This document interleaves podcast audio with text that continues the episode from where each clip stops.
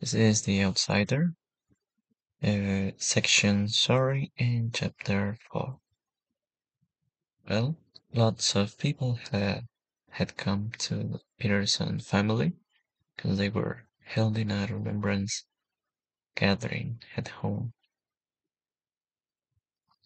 Even if the Petersons didn't quite know some of them, they offered their heartfelt condolences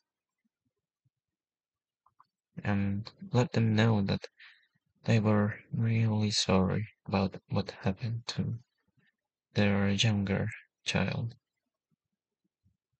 Um, later on, uh, the family, the Pearson family was doing the cleanup, and it was then when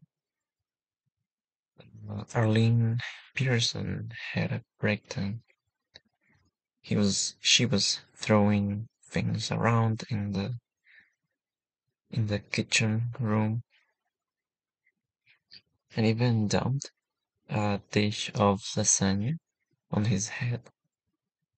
Finally, she collapsed. She collapsed on the floor. Uh, her husband approached her and told his son to call an ambulance right away. She could barely talk, and the last word she said was, I'm sorry.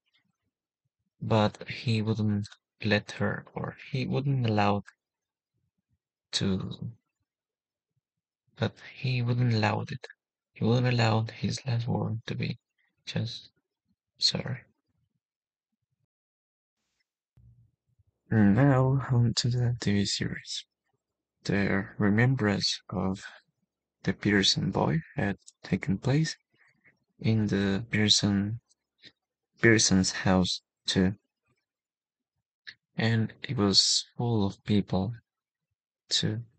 Later on, his mother who had a break-in, had a breakdown, as in the book, but this time the trigger was a photo of her son playing baseball. She grabbed a baseball bat and started to hit the table over and over again. And as all the food flew around, then her husband and, and her son came into the kitchen to see what was happening, and she headed towards them. Uh, her husband moved aside and put his son behind him in case she tries to hit them with the bat too. But she just left the kitchen, and as soon as she did, she collapsed.